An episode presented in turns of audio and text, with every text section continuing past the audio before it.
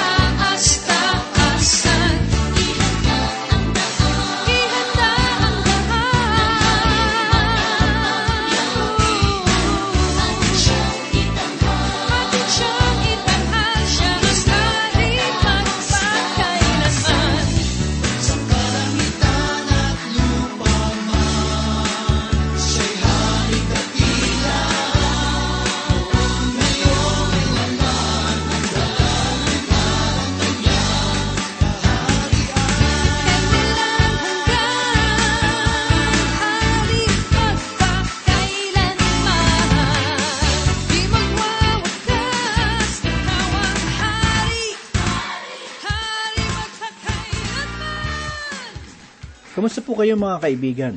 Sana po ay nasa maayos kayong kalagayan at handang makinig at matuto ng salita ng Diyos. Ako po si Pastor Dan Abangco, ang inyong tagapanguna. Tayo po ay mag-aral ng salita ng Panginoon. Mayroong anim na mahalagang paksa sa aklat ng pahayag. Una sa lahat, ang aklat ng pahayag ang siyang natatanging aklat ng propesiya sa bagong tipan. Ang aklat ng pahayag ay natatangi dito sa bagong tipan. Ikalawa, si Apostol Juan na may akda ng aklat ng pahayag ay nagbigay ng mensaheng saklaw ang walang hanggan. Ito ay ating makikita sa kanyang mga sulat na nagbubuka sa mga pangungusap. Sa simula ay ang salita, at ang salita ay kasama ng Diyos, at ang salita ay Diyos. Sa ikatlong talata sa unang kabanata ay ganito ang kanyang pagpapatuloy. Lahat ng bagay ay ginawa sa pamamagitan niya, at kung wala siya, ay hindi nagawa ang anumang bagay na ginawa. Ito ang diwa at pamamaraan ng pagsusulat ni Apostol Juan. Kaya naman, maging sa aklat ng pahayag, ay makikita natin ang lawak at walang hanggang saklaw ng kanyang mga sulat, sapagkat si Kristo at ang kanyang walang hanggang kaharian ay pinagtutuunan ng pansin. Ang ikatlong mahalagang bagay na dapat nating bigyang pansin ay ang natatanging pagpapala para sa mga mambabasa ng aklat na ito. Ito ay ating mababasa sa unang kabanata talatang tatlo na ganito ang sinasabi. Mapalad ang bumabasa at ang nakikinig ng mga salita ng propesiya at tumutupad ng mga bagay na nasusulat dito sapagkat ang panahon ay malapit na. Ang pagpapala na ibibigay ng Diyos ay isang pangako. Subalit mayroon rin namang babala na dapat bigyang pansin mula sa aklat na ito at ito ay ating mababasa sa ikadalawampu at dalawang kabanata ng pahayag talatang labing walo at labing siyam. Ang sabi po ng Panginoon, Aking binabalaan ang bawat taong nakikinig sa mga salita ng propesiya ng aklat na ito. Kung ang sino man ay magdagdag sa mga ito, idaragdag sa kanya ng Diyos ang mga salot na nakasulat sa aklat na ito. At kung ang sino man ay mag-alis sa mga salita ng aklat ng propesiyang ito, aalisin ng Diyos ang kanyang bahagi sa punong kahoy ng buhay at sa banal na lunsod na nakasulat sa aklat na ito. Ito ang dahilan kung bakit ang mga tagapagturo na nagsasabing sila ay apostol at propeta ay hindi nakalulugod sa aking pandinig. Para sa akin, ang mga taong ito ang nagbibigay ng mapanganib na suliranin sa buhay ng mga tao.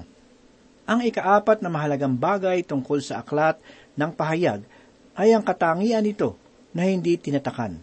Kung ating maaalala, si Daniel ay sinabihan ng Panginoon sa aklat ng Daniel, kabanatang labing dalawa, talatang siyam ng ganito, Humayo ka sa iyong lakad, Daniel, sapagkat ang mga salita ay mananatiling lihim at natatakan hanggang sa panahon ng wakas.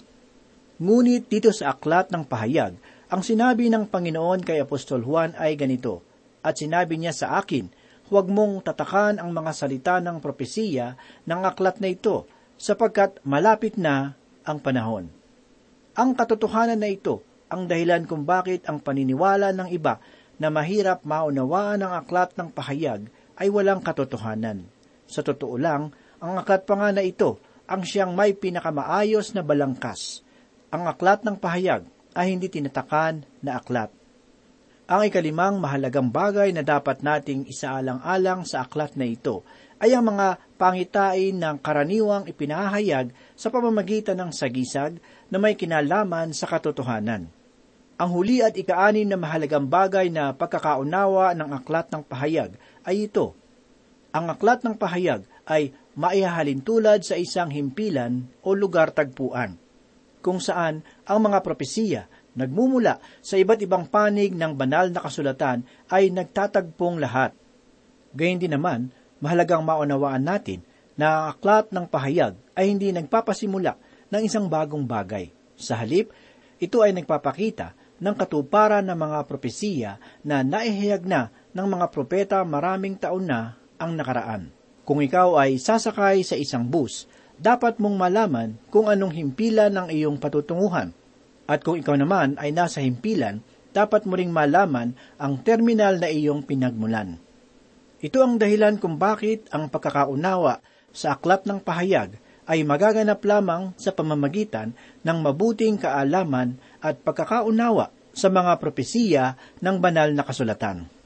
Sangayon sa mga dalubhasang tagapagturo, mayroong mahigit limang daang mga pahayag sa lumang tipan na matatagpuan sa aklat ng pahayag at mula sa apat na raan at apat na mga talata sa aklat ng pahayag, dalawang daan at pitumpu at walong mga pahayag ang makikita sa lumang tipan. Sa madaling salita, mahigit kalahati ng aklat ng pahayag ay nakasalalay sa ating pagkakaunawa sa lumang tipan. Kinakailangan nating maunawaan ang panimula ng mga propesiya at kung paanong ang bawat isa ay naging ganap sa aklat ng pahayag nais kong ibigay ang sampung pangunahing mga propesiya sa banal na kasulatan na nakatagpo ng katuparan sa aklat na ito. Nangunguna sa lahat ang persona ng ating Panginoong Hesus. Mahalagang makita natin na siya ang pinakapaksa ng aklat ng pahayag. Si Kristo ay ipinahayag na sa ikatlong kabanata pa lamang ng Henesis talatang labing lima. Siya ay pinakilala ng Diyos bilang binhi ng babae. Ang ikalawang saligang paksa ng propesiya ay ang Iglesia. Ito ay unang ipinahayag ng Panginoong Hesus sa ikalabing anim na kabanata ng Mateo, talatang labing walo. Ang sabi niya, At sinasabi ko naman sa iyo na ikaw ay Pedro, at sa ibabaw ng batong ito ay itatayo ko ang aking iglesia, at ang pintuan ng Hades ay hindi magwawagi laban sa kanya. Ikatlo, ang muling pagkabuhay at ang pagkuha sa mga mananampalataya mula sa daigdig ay ipinahayag rin sa aklat ng pahayag. Ang paksa na ito ay mababasa rin natin sa ikaapat na kabanata ng unang Tesalonika, talatang labing tatlo hanggang labing walo. at sa ikalabing limang kabanata ng unang Korinto, talatang limampu at isa at limampu at dalawa. Ikaapat, ang panahon ng matinding kapighatian na isinasaad sa ikaapat na kabanata ng Deuteronomio ay sinabi na ng Diyos na darating sa kanyang bayan. Ikalima, si Satanas at ang kasamaan ay pangunahing paksa pa rin ng propesiya sa aklat ng pahayag. Ipinahayag na rin ito ni Ezekiel sa ikadalawampu at walong kabanata ng kanyang aklat talatang labing isa hanggang labing walo. Kaanim, ang tao ng kasalanan ay propesiya na rin sa aklat ni Ezekiel, kabanatang 28, una hanggang ikasampung talata. Ang ikapitong pangunahing propesiya ay tungkol sa landas at katapusan ng likong pananampalataya. Ito ay ipinahayag na rin ni Propeta Daniel sa ikalawang kabanata ng kanyang aklat talatang 31 hanggang talatang 45, maging sa ikalabing tatlong kabanata ng Mateo. Ang mga pahayag na matatagpuan dito ay nagsasabi tungkol sa magiging wakas ng lihis na paniniwala. Ikawalo, ang simula, landas at katapusan ng panahon ng mga hintil ay paksarin na matatagpuan sa aklat ng pahayag. Sa lumang tipan, matatagpuan natin ito sa ikalawang kabanata ng Daniel talatang 37 hanggang 45 at sa ikadalawampu at isang kabanata ng Lukas talatang 24. Sinabi ng Panginoong Hesus na ang Jerusalem ay ibabagsak ng mga hintil hanggang sa ang panahon ng mga hintil ay matupad. Ikasyam, ang paksa tungkol sa ikalawang pagparito ng Panginoong Heso Kristo ay pambihirang propesiya na ating makikita sa aklat ng pahayag. Ikalabing apat at ikalabing limang talata ng liham ni Judas, ang pag-asa na ito ay sinasabi na ni Enoch. Ito ay bumabalik sa aklat ng Henesis, isang magandang katibayan na nagsasabing ang pagdating ng Mesiyas ay matagal at makasaysayang pag-asa. Ang huli at ang ikasampung pangunahing propesiya na matatagpuan sa aklat ng pahayag ay ang tipan sa Israel. Ito ay nagsimula sa tipan na ginawa ng Panginoon kay Abraham sa ikalabing dalawang kabanata ng Henesis, una hanggang ikatlong talata. Ang Diyos ay nangako sa Israel ng limang mahahalagang bagay. Lahat ng iyon ay sinagot ng Panginoon sa aklat ng pahayag. Ang mga dalubhasang naniniwala sa katuroang amillennialismo ay nagsasabi na ang aklat ay puno ng mga sagisag na mahirap maunawaan. Kahit nga yaong mga humahawak ng turo ng premillennialismo ay nagsasabi na ang aklat ay naglalaman ng mga hindi maliliwanag na pangungusap. Ngunit, nais kong malaman mo aking kaibigan na sa kabila ng mga paniniwala na ito, masasabi ko pa rin na ang aklat ng pahayag ay siyang may pinakamaliwanag at may pinakamaayos na balangkas sa lahat ng aklat. Ang aklat ng pahayag ay mayroong pagkakahati ng paksa sa kanyang sarili. Ibinigay ni Apostol Juan ang pamamaraan sa pagkakabatid ng aklat sa pamamagitan ng pahayag na ipinagkaloob sa kanya ng Panginoong Hesus.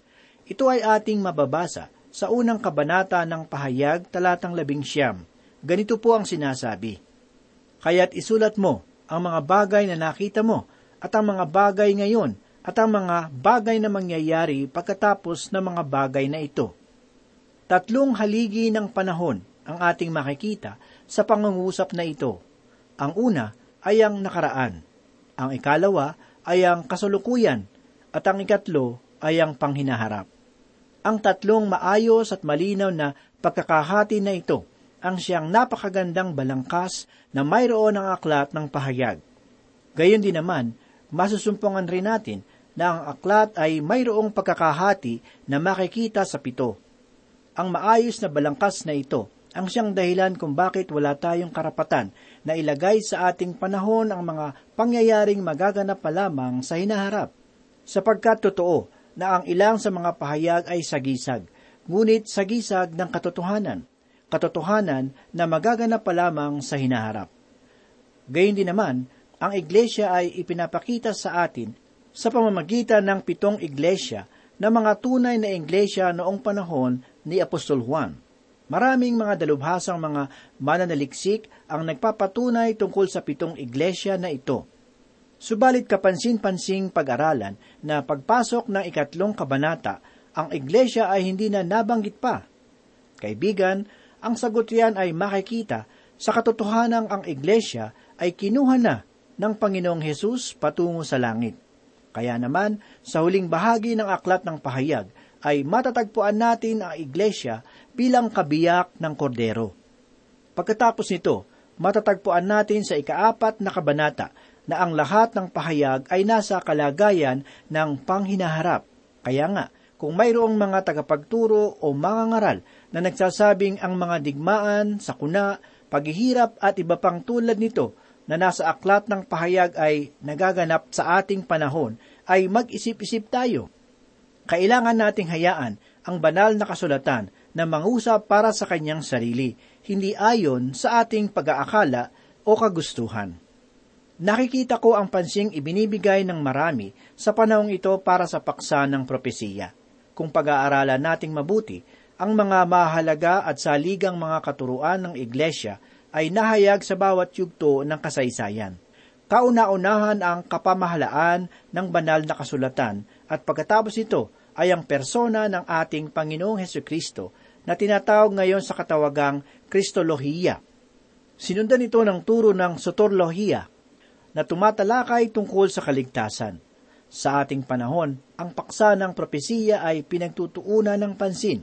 Kaya naman, kinakailangan natin ng lubos na pag-iingat sa kung ano at kung kanino tayo nakikinig. Ang sabi ng isang pastor, ang Panginoon ay mayroong pa ring maraming katotohanan na dapat ihayag mula sa kanyang salita. Sina Luther at Calvin ay naging maningning na liwanag sa kanilang panahon. Gayunmay, hindi nila ganap na nabuksan ang buong panukala ng Diyos. Kaya nga, maging handa ang bawat isa sa pagtanggap ng mga katuroang ipangangaral sa atin mula sa banal na salita ng Diyos.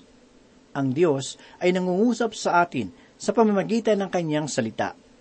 Ang isa pang panganib na dapat nating iwasan ay yaong kaisipan na ang aklat ng pahayag ay magagawa nating ilagay sa chart.